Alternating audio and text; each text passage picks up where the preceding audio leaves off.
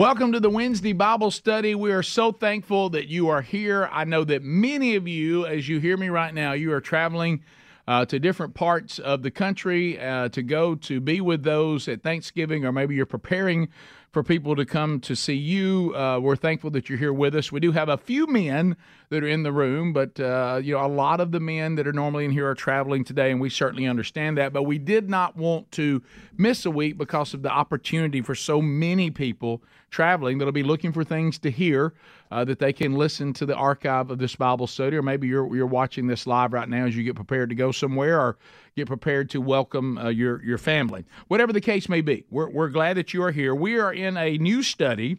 Uh, the book of uh, Second Corinthians, and today will be our, our second installment uh, in that series. If you're looking for past series or that maybe even archive of last week, the first session on Second Corinthians, just go to themanchurch.com. You'll see the media button there. Uh, it'll drop down if you're looking at the website. If you're on your phone on the mobile option, you just want to reach over to the right and click on that. Um, uh, it's a, it's like a triangle that's not completed, but you can click on that and it'll say uh, either listen to the archives or you can watch the archives. They're there, you, and you can go back through many many Bible studies that we have done over the years. I want to give you a couple of things that you need to know uh, if you're looking and watching right now. If not, I'll tell you what's behind me. You see the Man Church uh, conferences coming in 2024. Uh, we'll be in Birmingham on February 16th and 17th. The lineup there will be Robbie Gallaty. Uh, it'll be Rich Wingo. It'll be Andy Blanks. I will be speaking. Chuck Hooten will be doing worship, and we'll be introducing some new resources for 2024. On uh, March 8th and 9th, Starkville, Mississippi, uh, we will have Granger Smith will be with us. Uh, Scott Dawson, James Spann, Andy Blanks, and myself will be there too. Chuck Hooten will also be doing worship there and we'll be introducing the 2024 resources. So if you are planning on coming to this conference or either one of these, or here we go into the biggest shopping weekend of the year. If you're looking for gift ideas, I've got a few today from themanchurch.com. One of them, tickets to the conference. Uh, both of these uh, venues are about 70% sold, but there's still some prime seats available because some people go and say, I'm good with sitting in the balcony. I, I want the less expensive tickets. And so there's still some prime seats available, even though 70% of the capacity is already sold. Uh, another thing that you need to know so go ahead and get them so you don't get shut out, but also there'll be a price increase on the remaining tickets on December the 16th. Uh, okay, so make the move to get those final tickets, and we are so excited.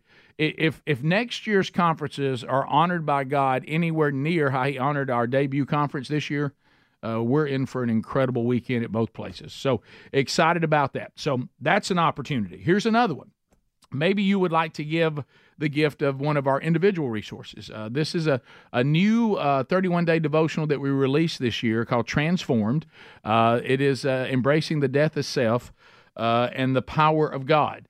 Uh, you can get these, but if you would like, this is a little something I'm letting everybody in on that's not going to be launched to the public to the 29th of December. But if you will go to ironhillpress.com, ironhillpress.com, okay, it's not on the manchurch.com yet, it will be, but right now, ironhillpress.com, you can get a signed copy uh, for the people on your gift list. Now, not only can you get a signed copy of Transformed, but Brian Gill from our writing team, we also have another resource coming out, uh, and it's a 31 day devotional, and it's all based on the I am statements that Jesus made. I am this and I am that. Uh, and it's a 31 day devotional. Brian did a tremendous job on that. You can get them both signed for gifts, or you can just get them uh, for gifts. But that'll launch on the 29th. But because you're in this Bible study or you're watching it and listening to the Bible study, I'm giving you the link now ironhillpress.com if you want signed copies. Okay, so those are some things you need to know. Another opportunity is coming up on December the first. Uh, I'm honored to be asked to be part of the Daring Faith Conference in New York City with Promise Keepers, uh, and you can simulcast that to your church if you would like.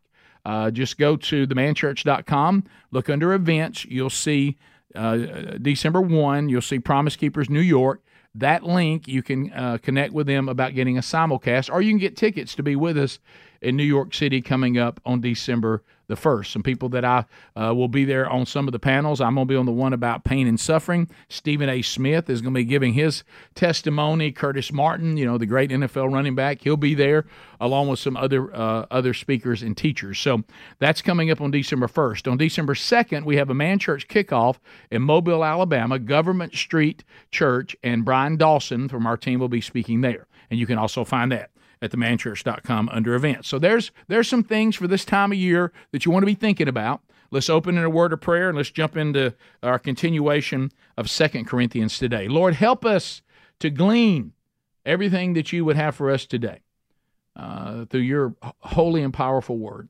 As we approach Thanksgiving, we, we just want to stop and say thank you. Uh, thank you just in our language. That's all we got. And, and it's so inadequate to properly give thanks to you for the grace and mercy that you have made available to all of us. Uh, even though we were yet sinners, you you died for us to redeem us. And, and there's no way we can ever say thank you enough. But you've reminded us that saying thank you is one thing, living out a thank you is much more valuable because it reveals the truth about where we really are. Help us today, Lord. In your holy name we pray. Amen. So, Let's pick up today. We're going to Second Corinthians, uh, verse uh, chapter one, verse eight, uh, and we're going to try to get through uh, verse twenty second.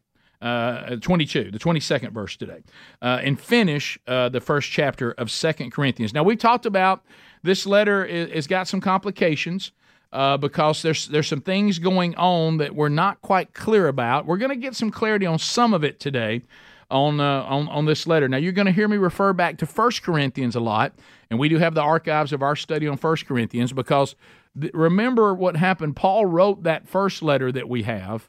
Uh, he went there to see the, the uh, them.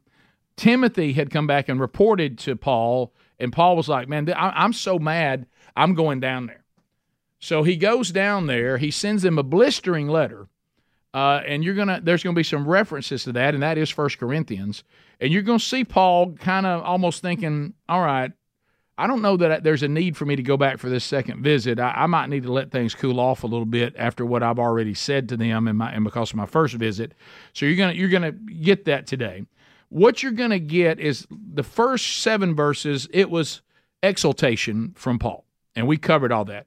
What we're going to have right here, and it's going to continue a little bit into two, but we're not going to get there today. It's really what you're going to have from Paul now is an explanation.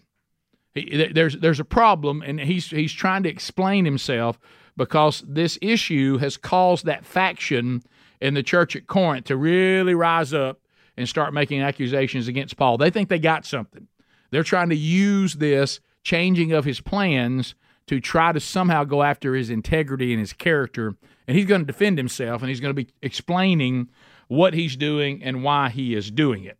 So if you'll start now, if we go through 8 through 14, these verses are him trying to explain the problem.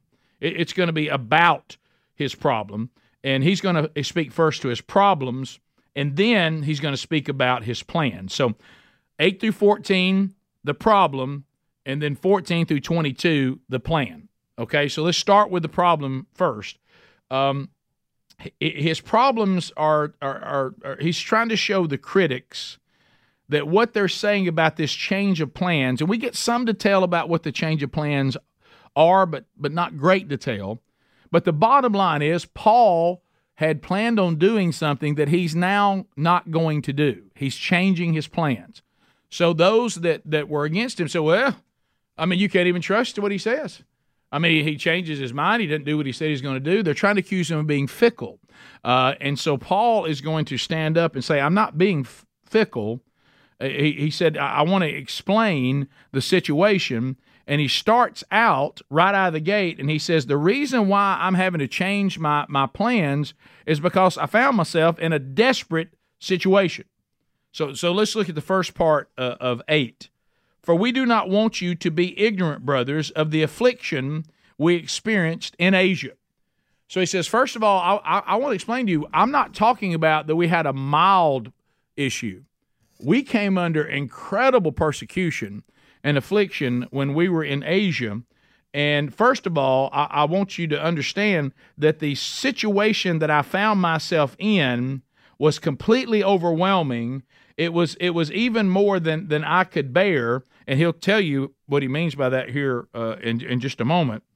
So look what he says. He says, "I don't want you to be ignorant to it. I want to explain the level of affliction that we experienced in Asia." And look at the next thing in, in 8b.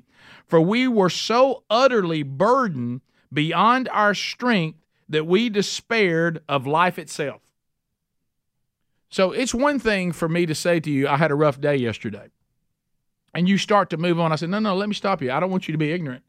When I say I had a rough day, I thought I wasn't going to live through it. Now, are you going to turn around and come back and want to hear more at that point? What? Wait a minute. What? No, no. This was more than traffic. Uh, I mean, I, I, I, I experienced affliction of a level that I could not even handle the burden of it, and I thought I wasn't going to live to see another day. Do I have your attention at that point? And and that's what Paul is trying to say. Now now we know that he had written from Ephesus uh, to to the church at Corinth. It was a very sharp letter to the Corinthians. That's First Corinthians, and and we think that was delivered likely by the hand of Titus. Uh, and he's he's a little bit anxious about the response uh, of, of that letter because he realizes that he went there. He was angry about the state of the church. Timothy kept on telling him how bad it was and that's why he went. Then he came back and he fired off a letter to him. and and he tells them in that letter, if you remember, about Demetrius the silversmith. You remember this? He says, "Hey, we got problems with this guy. Uh, he has caused us serious problems." We know that he caused a serious riot. We know that, turning people against Paul. And Paul uh, left that place because it got so overwhelming that he left and went to Macedonia.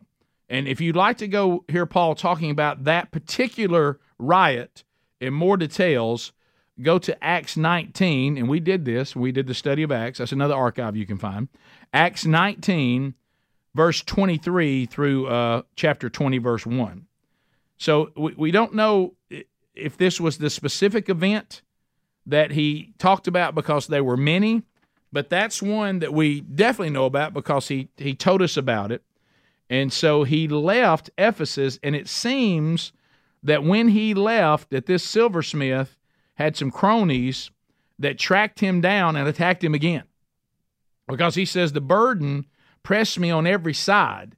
And, and if you look at the original Greek that's being used here, the Greek words he's using uh, seem to indicate like it's, it's, it's a phrase they use if you're being hunted down. I mean, it's come. They were pressing me on every side. I couldn't get away from them, and uh, so it's possible they they tracked him down and attacked him again. And we do know this that Paul's health got so bad from all this that was going on that uh, that he that he talked about the despair that he was in. And and and so let's look at now at the rest of eight and then into the beginning of nine. Uh, I, I, read this part when he said, For we were so utterly burdened beyond our strength that we despaired of life itself. Look at 9a. Indeed, we felt that we had received the sentence of death. We thought this was a death sentence. We thought we, we, we thought we weren't going to uh, survive that. And um, he, he said, I, I was wondering whether this was going to be the end. And he's wanting the, the, the folks in Corinth to understand I want you to realize the situation I was in, if God Himself doesn't intervene, I'm not here right now. This required miraculous intervention by God Himself to keep us from being killed. He wants to look, I know y'all think I'm changing my plans, but y'all don't know what I've been through. Uh, and we have been through a lot. And, and a lot of it is one of the reasons he's going to tell them, you'll see this as we go further along. Hey, da- travel for me has become dangerous there's people hunting me, and, and if I travel, now me traveling is, is a little more precarious than it once was. And so he said it was so miraculous. Listen to this. Listen to what he's saying in his own words. Do you realize that Paul is likening this to being resur- to being resurrected from certain death? Look what he said. He, said, but but he, he said, We were so burdened and our strength was so gone. We despaired for life uh, uh, uh, itself. Look at nine. Indeed, we felt we had received the sentence of death. And look at this. But that was to make us rely not on ourselves, but on God who raises the dead. I'm telling you, the situation we were in, it was a resurrection story. We, death was so certain that God, who raises people from the dead, was the only person, uh, the, the only force that could help us. Now, I want you to think about this. You do realize, and it's one of the things they're going to, I get the opportunity to talk about in New York City at this uh, Daring Faith conference. Um, and this is one of the reasons, this is one of the whys that we see in Scripture. When we start all this garbage of sometimes we don't know why. Why would God allow? Why's God? Where's God? Well, one of the things that God says over and over again throughout many scriptures, I allow refinement many times the the tool that I use is suffering. Because Paul says what? God allowed this so we would stop relying on our own gifts and on our own strengths and we'd start relying on him. Remember, Paul's going to talk about this again in chapter 12. He's going to get real deep on this. We won't get into that now because we've got it coming up. But you, I want you to understand, and I and if you can make this shift, and I've taught it over and over and over again in here for years. I, ju- I just talked to an individual about it before the Bible study, who's in who's in a tough situation. I said this may sound insensitive, and I don't mean it to be. Don't waste it. What you need to be doing, I'm certainly praying for you. I know it hurts. I know it's terrible. But what you need to do right now, because you don't want to waste it, Start looking for what God's teaching because he's always teaching. Now, this is the thing that a lot of people don't like, but you're never going to you're never going to get around this truth unless you are trying to make God into something you want him to be. Is there anybody that believes in the one and only living God that is watching this, listening to this, or in this room? Anybody that believes that God was not, he just could not keep Paul from experiencing this. He couldn't do it. No, he could have stopped it, so he had to have allowed it. You think that God couldn't keep these people from attacking Paul? You think God couldn't keep the people with Paul from being attacked by adversaries of the, of the faith? Of course he could have, but he didn't. So you, then you go, well, why didn't he? Well, Paul said, so, so I'd quit relying on myself. He, he knows that, that I, I consider my gifts and I consider my strength to be so incredible. He's showing me that he can put me in a situation where I can't do it. And all that did was show me there's times I just need to realize he's the one I need because I can't do this. Remember, one of the mis- most misquoted verses in the Bible is 1 Corinthians 10. You know, when people say, well, you know, God will never give me more than I can handle. Guys, that is not what that says. It says that you can't make an excuse and justify sin. There's no temptation that is so strong that you can excuse yourself by saying, well, I just couldn't control myself. No, the Holy Spirit's so strong we can never make an excuse for sin. But that does not mean that God never gives us anything more than we can handle. I, I don't know what kind of life you've lived, but I've had many things that God has allowed me to experience that I could not handle. And the reason why I could not handle it is so I would learn that He could. Because if I can handle everything, why do I need God? I, I don't. I don't need Him. I can, I can handle it myself. And my problem has always been I, have never struggled with a lack of strength. What I have struggled with is a lack of weakness. And God has had to make me so weak that I would finally reach out for Him. And, and, and that's what Paul's saying is happening here. He's not, he's not delusional to why it's happening. And he says, We were forced to leave our own strength, and we were in such a condition he was our only source of delivery. So then he goes on to say that it was divine. Look, look at verse 10. He delivered us from such a deadly peril, and he will deliver us. On him we have set our hope that he will deliver us again. He said, I, I experienced God's protection and his hand. He delivered us from death. It was going to be a dreadful death, and he delivered me. And you know what? If he delivered me, he'll also deliver you. And because of this deliverance I just saw, I've realized that no matter how bad it was, I still find my hope in him. Amen. Amen. Yeah. Who does that sound like? Job. Even though he slay me, I find my hope only in him. So, so Paul's saying, I've learned in the lesson just like Job did. uh, and I'm being taught that. And and then he goes on and he says, I like how he says because this is the thing that we all can experience. And Paul's letting the church at Corinth know this. I know y'all been through difficulty. But I'm going to tell you something. God's allowed me to go through difficulty. So when you come to me and try to make the accusation that I, I don't understand, no, I do understand. He's delivered me from incredible peril. Therefore, I can assure you that He'll deliver you from it. Right? He's, he's given me more tools to help other people. Don't waste your difficulty on your own condition and don't waste it to be able to use to help other people. And and so and then he goes and he says, "Now here's something I, sh- I, I need from you." The next thing he talks about in verse 11, he says, "Help us, pray for us. You also must help us by prayer, so that many will give thanks on behalf for the blessing granted uh, granted us through the prayers of many." You know what he's saying? Let me tell you what y'all can do about the enemies that are after me. Pray for me.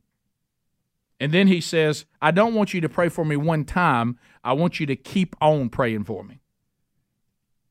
Do you do you remember that? You know, that's the beauty of all of us being part of this church, this church universal. You do realize you have access to prayer warriors, and, and I don't I can't tell you how many times that I've sent out to the prayer warriors. We need you to pray, and we need to continue to pray, and to watch God move. Because there's some people out there, I'm telling you, that are so entrenched in God, when they pray, He moves. Because He knows their devotion to Him, not because they're telling Him what to do. Because we don't tell Him what to do. Because we're always supposed to pray that His will be done. However, there's some people that God hears quite clearly because they're so in an intimate relationship with Him. They're the real deal. And if you got those people, don't waste them. And Paul knew he had those people. You know what? He had a lot of opposition in Corinth, but you know what else he had? Solid people that were solid, and he knew it. And he was calling on that strength. So then he gets into 12 and 14. He's going to make a definite statement here. And this is where he's going to start talking about the sincerity as the, first of all displays displayed in his life. Listen what he says. For our boast is this the testimony of our conscience that we have behaved in the world with simplicity and godly sincerity, not by earthly wisdom, but by the grace of God, and supremely so towards you. See, he's about to talk about changing his plans, and he knows he's getting beat up about the changing of his plan. And so, the one thing that he says one of the things I want you to be reminded of when people start trashing me, I want you to be reminded of one thing, and I wonder if we can say the same thing. This this is one of the convicting parts of the preparation of this study was for me personally. May not be for you, but I'm going to throw it out there. I hope that we all can say that we live a life, not the things we say, that the actions of the way we live in the world, which Paul specifically talks about, I hope the way you see me living in this fallen creation as a follower of Jesus, I think my life has integrity. So let me ask you this, because this is where he's going. If someone made an accusation against us, is our integrity so supreme in Jesus that the people wouldn't believe it? Amen. Would they say, that don't sound like Paul. Or would they say, mm, I could see that? Do people doubt us because the way we live our life looks inconsistent? Did you hear what Burgess did? No way. I want. I'm going to go talk to him. I'm going to hear if he may have done it, but let me tell you something. That don't sound like him. Or do people go, Nah, that doesn't surprise me at all. He, he he says a lot and attends stuff, and I see him raising his hands, but I see how he lives in the world. I bet he was susceptible to that. You're right. He is kind of flighty. That's what Paul's saying. He was saying, I hope the way that I've lived my life will cause you to have zero reason to doubt my integrity.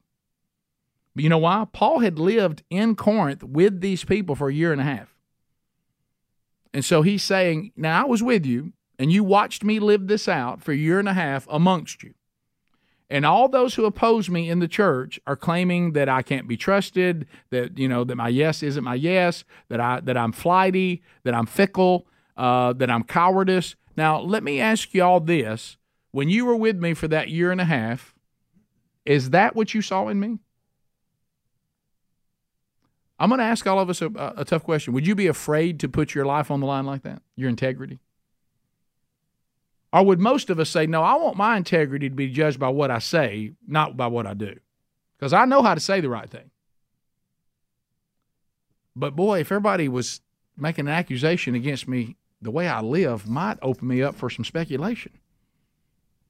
Well, Paul is confident that he has not. You know what he said? I was an open book. Y'all saw me live. I didn't hide anything from you. You knew who I was. I was real. I didn't compromise the truth. Sometimes I said some things y'all might not have liked, but the way I lived my life was a life of integrity. And that's exactly what he's saying. Here's what he wants, and this is where we should all be in the room, watching or listening and teaching. Okay? Here's where we need to be. We need to live our lives with such integrity of our claim of faith in Christ and our claim to be a follower of Christ and to adhere to the standards of God. We need to do that in such a way that if anyone makes an accusation against us, they look foolish. Amen. People are saying, "Oh my goodness, we I didn't know you were going to go there and try to try to go after him. That's a man of integrity. I, I got to tell you now, I think bad of you. They never think bad of us. The first thing they think is they think bad of the accuser. And that's what's going to happen when, I mean, can you imagine being someone trying to run Paul down? How stupid you would look. So, anyway, he says, uh, so if, if anybody suggests that I'm fickle or anybody suggests that I'm cowardice, I have lived my life not depending on worldly wisdom, but a much higher principle. And I and, and I he says, you have had many opportunities to see firsthand my character, my integrity, and my sincerity, and I don't believe it can be questioned. I think those that come against me look foolish right now because of the way I've lived my life, and you've seen the power of God in me. I don't live by the wisdom of the world, I live by the wisdom and the commands of a much higher source God Himself. Amen. And then he goes down and says, and I'd also like to bring you to the sincerity of my letters. Look, look, look, look at 13 through 14. For we are not writing to you anything other than what you read and acknowledge, and I hope you will fully acknowledge, just as uh, you did partially acknowledge us, that on the day of our Lord Jesus you will boast of us as we will boast of you. So the next thing he says, You've seen how I live my life. Now let's talk about the letters. I mean, I wrote you these letters, and a lot of y'all agreed with me. Uh, you didn't, you, you, you at least partially. Some of you were, were, were defending me, and now are you not defending me now? Uh, you acknowledged that the things I wrote to you were accurate. My letters, um, you know, stated things quite clearly. Uh, can anyone dispute that what I wrote was honest, was true? You know what he says? Apparently, a lot of them already had acknowledged that. He's reminding them of that. You acknowledged you may not have liked what I wrote in 1 Corinthians, but you can't deny what I wrote was true. This man did have an incestuous relationship going on in the church. That is true. Some people got mad about me pointing it out, but it was true. And it was true that he should have been removed from the church. That was true. You may not have liked it, but it was true. And you acknowledged it was true. So he's also using that. He said, So I, I, I would like to make the point that that I said what I meant and I meant what I said. Some of you have openly acknowledged that you yourselves agree. I never had double talk. I never had hidden meanings. I never skirted an issue. I never sidestepped anything. And here's what he said. I'm so I'm so convinced that I was speaking from God himself when I wrote you those letters. I'm so convinced of it Go ahead right now and acknowledge that what I said was true because I look forward to the day that in the day of the Lord, when Jesus Christ will once and for all confirm that I was speaking for him. I want you to rejoice in that day. I don't want you to feel foolish because you went after my you went after me. I was speaking on behalf of God. You know that I was. I'm telling you that I was. And the day's coming when no one can dispute that. You want to be on the right side of that. So, can we say that about ourselves? Is that the kind of men and, and women who may be watching and listening to this that we are? That people say, if you go after them, you're going after God because they are with God and they do live out the life they've been called to. And of course, the power you see to do that is from God Himself. So now He's going to say, so let's get into it. He's ready now. Let's let's go ahead. Uh, let's get into me changing my plans. Let's talk about it. Okay. So now he will do that. He says, My plans have been changed. He, he acknowledges that. He said, Because I was sure of this, this is verse 15, I, I want to come to you first so that you might have a second experience of grace. Yes, I was sure I did want to come see you, and then I did want to come back and see you to give you another visit. He said that was my original plan. So let's go. Let's go talking about the the outward complications, and that's going to go all the way through verse twenty four uh, to wrap it up today. Uh, but his original plans are going to be reviewed in, in verse 15 and 16. So let's finish in 16. I wanted to visit you on my way to Macedonia and to come back to you from Macedonia and, and, and have you send me on my way to Judea. That's what I wanted to do. That was my original plan. I acknowledge that. And he's saying, you know, that my original plan was that I was going to stay at Ephesus, which is where he is now, and I'm going to stay here until Pentecost. Then I'm going to go to Macedonia uh, for summer and fall, and then I'm going to come to Corinth and I'm going to stay for the winter. And I, this is what I'd communicated to you, okay? And that's in 1 Corinthians 16, 5 through 9, if you want to go back and look at that. You know, I, I, I that, that's what I that's what I wanted to do. But but I thought of a better plan, and that's to come to Corinth twice. Remember, I, I changed the plan, and, and I was going to come see you on the way to Macedonia, and then on the way back from Macedonia. And this plan seemed to be abandoned as well. And Paul's almost going to a third plan now because he saw the crisis there was too important. Now we're going back to his original visit, and, and he didn't want to put it on the back burner. So he changed plan one and went ahead and went. And and this this visit there, because he he'd heard from Timothy what was going on there. We think it was Timothy that told him. That visit was a very unpleasant visit. So that kind of changed the idea that I'm going to come back again. Okay. That first visit, he had to take on the sin, point things out. Then he followed with the letter. So that went very unpleasant to the people there that were against him. And then he says that I, I decided to um, to kind of um, not do the second visit because I don't think that's wise. But go because looking back on the issues that, that happened in Asia that played a role because now travel is dangerous. And I told you that's one of the reasons. But I'm going to tell you another reason of it is I think if I came back too soon now, y'all would think I'm throwing my weight around. I think everybody needs a minute to deal with what we talked about when I came first time and the letter that I wrote after. I think it's wise for me to give a pause right now. That doesn't mean I lack integrity, doesn't mean I'm cowardice. I just think it's wise. It's become dangerous to travel. What I went through, the afflictions out there are much worse than I thought they would be and just wisdom. I don't want you to take me the wrong way if I come back too soon because I think some of this needs to settle. People need to kind of get it out of their system what they're mad about. I'll deal with that here in this letter, and then maybe I'll come back. So that that's really what he's saying. He's, he, he now goes in 17 says, I'm going to defend revising my plan. Now, this is where he's going to kind of get upset about the accusations against him. Was I vacillating when I wanted to do this? Are y'all saying I'm vacillating because I'm changing the plans? And then he comes back and, and, and he follows up. And he says, do, do I make my plans according to the flesh, ready to say yes, yes, and no, no at the same time? He said, Don't think I'm changing my plans because there's some flesh indecisiveness on my part. That I don't keep my word. I say one thing, then I change it. I'm saying yes and no at the same time. Uh, he said, So I don't want you to look at this as vacillating. I don't want you to look at it that I can't make up my mind. And then he gets into 18. As surely as God is faithful, our word to you has not been yes and no. He said, That's not even how I operate. He said, Do you really think I say one thing and mean another? I don't talk out of both sides of my mouth.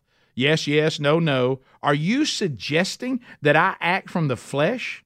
That I'm not a man of my word? He said this. He's basically saying, look, this is outrageous and it's hurtful. Only God can accuse me. That's what he's saying. If I change the plan, it came from God, not from me. So, and he said, and I resent the accusation otherwise. He says, as surely as God is faithful, our word to you has not been yes and no. It, it, it, it, is, it, is, it, it is, it's not even a yes and no to me. It's did God tell me this or didn't he? I'm not going to hold on to something you took as a yes if God has told me to change it. You do realize that. Remember how many times you go, you remember we went through Acts? Do you remember Acts? Do you remember when they were begging Paul, begging him not to go back to Jerusalem? They're begging because they know he may not return. This they know, but trouble waiting on you. And they even started coming to him and saying, "Look, we believe in prayer. You should not go." You know what Paul said? That ain't what God's telling me. I'm going. And they're all giving him every reason he shouldn't go, and all of them were legitimate. But he said, But if God tells me to do something or to change something, I'm going to. Let me ask y'all this. My hands up. I got some decisions I'm making right now that I'm really praying. And it's going to be real hard to go back and say, I changed my mind, but I'm trying to find out if God's telling me to change it. And if He's telling me to change it, I'm going to. Now, somebody may say, Well, my goodness, you were all about this. But if I can come back and say, But God told me that when I was all about it, that wasn't of Him, that was of me. So sometimes we do have to change our plans. And what we need to understand are we willing to be obedient to God even if it makes us look bad to people? Wow, you, you told us this, you know, how are you changing this plan? Because God told me to change it. Now, if God's not telling us to change it and we're changing it just because we are flighty, or we or we do vacillate, or we don't do a real good job of letting our yes be yes and our no be no, that's different. But what he's saying is this particular situation isn't Paul said something, so he has to stick to it. No, I don't if God changes it. Because I got to answer to God. And what Paul's admitting, think about this. Sometimes I'm like any other man. I make plans and I didn't check with God on. And God's come back and shown me this is not this is not a wise plan. So I'm going to go back and get it right because I want to be right with him. But don't suggest that's an attack on my integrity because you are to you I should have integrity that if I say that the plan needs to be changed, that you know that I got that from God, and you go, well, if that's what God told you, that's what you need to do, and and I hope we have those kind of friends. Uh, so then he goes on in, in 19, he says, For the Son of God, Jesus Christ, whom we proclaimed among you, Silvanus and Timothy, and I, was not yes and no, but in him it is always yes. You see what he's saying? I don't hear from Jesus and not and, and, and, and it be and it be some kind of answer I'm not sure about. If Jesus says to do it, it's always yes. Whatever Jesus tells me to do, it's a yes. I don't I don't hear from Jesus and go, maybe, maybe I will, maybe I won't. He goes, You don't remember Timothy telling you about this? You don't remember Silvanus telling you about that? All of us have told you the same thing. We do what Jesus says to do. And Jesus has told me to change this plan, so I'm changing it. With him, it's always yes. I mean, some of you out there, guys, listen to me. Some of some of you young guys that may somebody's had you listen to this, or maybe, man, you're solid and you're seeking the truth. Maybe you're in this room. I'm gonna tell you one of the great examples of this. I'm all in love with this woman, and Jesus says no, and you and this is not who you need to be with, and you go, I'm sorry, I'm not listening to that. I'm so enamored with her, or ladies, I'm so enamored with him that even though Jesus is saying, do not be with this person, I, I'm not to listen to him. Take a job that you know you're not supposed to take. Ah, this. I'm sorry. This job is. I. I don't know why I can't get a peace about it because Jesus tell you don't take it. And you go, but you know what? I'm not listening to Jesus this time. I'm gonna do what I want to do. Paul says the three of us that have been teaching you and discipling you, that ain't who we are. With Jesus, it's always yes. I love that statement. Jesus, it's always yes. It's never a yes or no. It's a yes. The only way it would be a no is if Jesus says no. Then I'll take that no. And that's still a yes to Jesus. And that's what he is trying to. He said, only the Son of God can can can uh, can can accuse me. And then he gets in 19. He says, and also I want you to know I have one independent witness, and this this decision has been sustained by the only judge that I that can make an objection, and that is Jesus. The Father has can accuse me, and Jesus has sustained me. So I'm listening to the Father and I'm listening to the Son, and if that bothers you, it'll just have to. But don't question my integrity. I love that. Can we be that way? Jesus isn't a yes or no, he's always yes. And all those that have been with me have preached the same Jesus. Jesus is always the same, therefore we are as well as his followers. Now let's let's land on that. Jesus is always the same, that means we should be too. Is that true about us? I mean, people go, well, I mean, he's a follower of Jesus sometimes, but not always. Well, that's not being like Jesus. Jesus never compromised the Father. Never. I'm here to do the will of my Father. And so y'all should follow my example and you be the same way. Well, not today, though. I don't really like what God would rather me do today. So today, no. Maybe Thursday, yes. Mm, Friday, we'll see. No, he said, no, if you're Jesus, it's Jesus every single day. All whatever Jesus would do, that's what you do. Now, I will say this, and this was the biggest thing against me. The reason why many times I didn't obey what Jesus, not an excuse. Scripture says that. One of the reasons that I got off to a rocky start on what to do as a follower of Jesus is I had no idea what Jesus told me to do. I didn't know the Word of God. I didn't know what He'd said. Now, now that's still not an excuse because it was available to me, and I wanted to correct that, and I'm continuing to correct that. I want to know when Jesus told me to teach people all He's commanded. I can't do that if I don't know what that is. Jesus said, "If you love me, you obey my commands." Well, that's going to be hard to do if I don't know what the commands are, right? And if I love Him, I'm willing to know and to follow. So that's what he is saying about himself and also about Timmy, Timothy and Silvanus. He might have called him Timmy. I don't know. All right, verse 20. I bet Timothy would prefer he didn't. Uh, For all the promises of God find their yes in him. That is why it is through him that we utter our amen to God for his glory. Jesus has been given God's trust. All God's will is fulfilled in him. So I love what he's saying right here. If you want to check my references, you can certainly check people who know me. But at the end of it all, when you look on my resume, one of the references you will find will be Jesus himself. Can you imagine being able to say that about somebody? Hey, we're, we're thinking about maybe uh, bringing you onto our team. Can, can you give us a reference? Jesus. I, mean, I mean that's that's pretty strong, right? It's uh, and and so uh, Paul says, I, am not. I, I, look to Jesus. That's one of my references. I mean, you you can see him saying that. He's not apologizing for that. I mean, he's saying for all the promises of God, find their yes in Him. Talking about Jesus. That is why it is through Him that we utter our amen to God for His glory. Well, you know what does amen mean? That's true. What you just said. Let it be. Let it be so. He said, I can say that because I know that everything that Jesus says is right, and, and the amen comes from us, and our amen is in him because he does everything right. And he says, so that's one reference I would I would give to you. And then he goes on, he says, All right, just let's look at some more. And he goes 21 and 22. And he says, And it is God who establishes us with you in Christ and has anointed us, and who has also put his seal on us and given us the Spirit in our hearts as a guarantee. Think about what he's saying.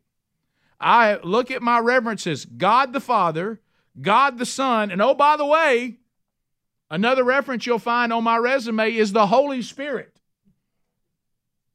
The Trinity is on my resume. Can, can we say that? Paul's just a man. Y'all know that, right? He's an impressive man but he's just a man.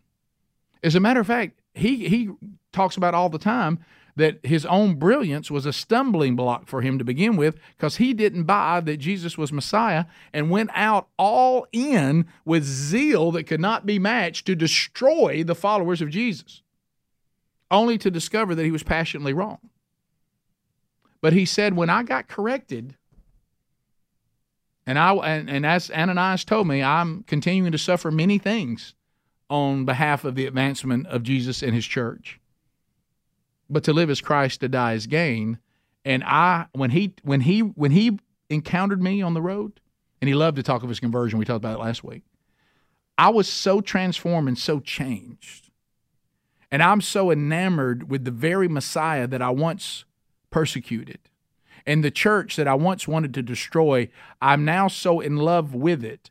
And he, I'm so in love with it, I won't even tolerate a lack of impurity in the church, the very church that I was persecuting. But I've been so changed by the Father, the Son, and the Holy Spirit, they now are references on my resume. My goodness. Why do we settle for such mediocrity in our spiritual faith? Do we even, you even desire to have the Trinity on your resume? Or you just not want to go to hell? That's that's two different fates. Not going to hell is just a bonus. Don't let that be the only reason why you love him. I love him because the life he gives me right now. And, and, and to have that source when that life I'm living right now gets really, really hard. Like you said, I, I have a supernatural peace because I keep hearing him. I've overcome the world. I've overcome the world. Remember, I told you to have joy in your heart, have peace in your heart. This is a terrible situation right now. I've overcome the world.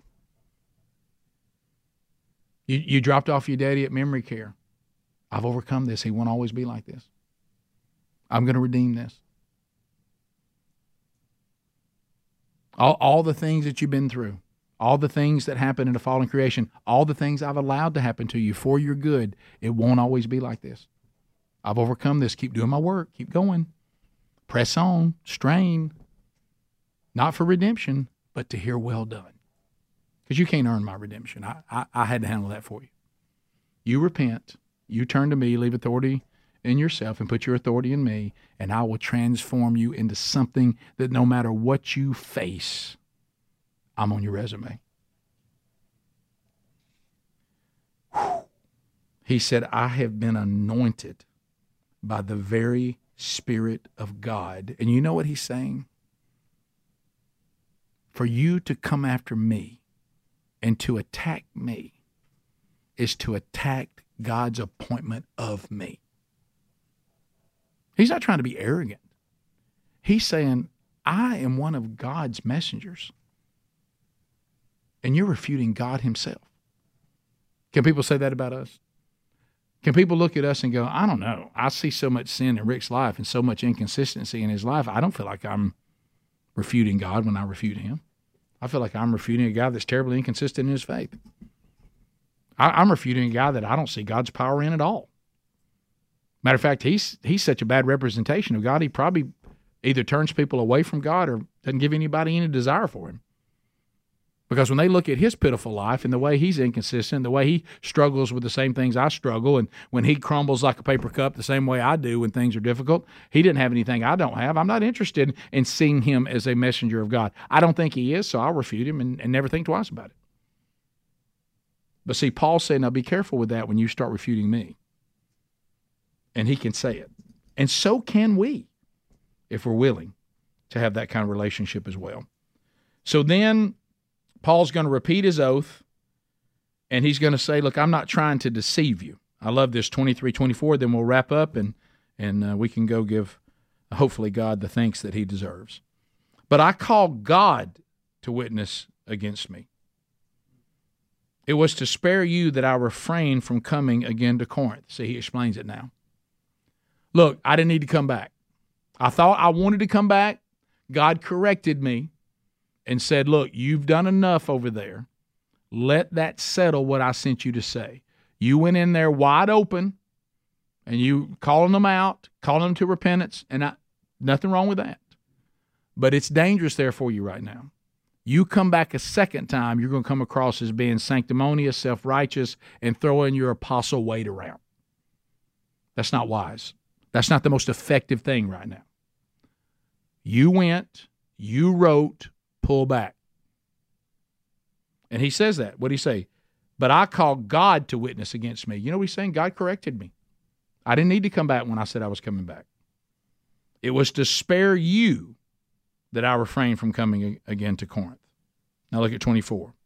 Not that we lord it over your faith, but we work with you for your joy, for you, for, for, for you stand firm in your faith. I love this. Now, this, we can all learn a lot if you're in leadership in the church and even leadership in any way. You can learn a lot right now. Paul is saying, The Lord did not send me to you to dominate over you. He did not send me to you to be oppressive. He did not send me to you to be a dread. He sent me to you, honestly, to encourage you. And sometimes encouraging someone in their faith is what? Correcting them. But Paul said, I don't want you to think that my correction wasn't out of a place of love. I don't ever want you to think that I came to correct you just so I could be right or come to correct you so I could talk about how bad you are and how good I am. I came to correct you because I feared that the church was headed down a road and I had great respect for the purity of God and His church. And I came to tell you this guy's bad news. And I even told you that if we turned him over to his sin and kicked him out of the church, that it might save his life. I'm here to get everybody right with God, not to be domineering, sanctimonious, self righteous, and Lord over you. That's not what I'm doing. And if you saw it that way, I want to correct that. Do you make sure you communicate that to people if you're someone in leadership? It's important.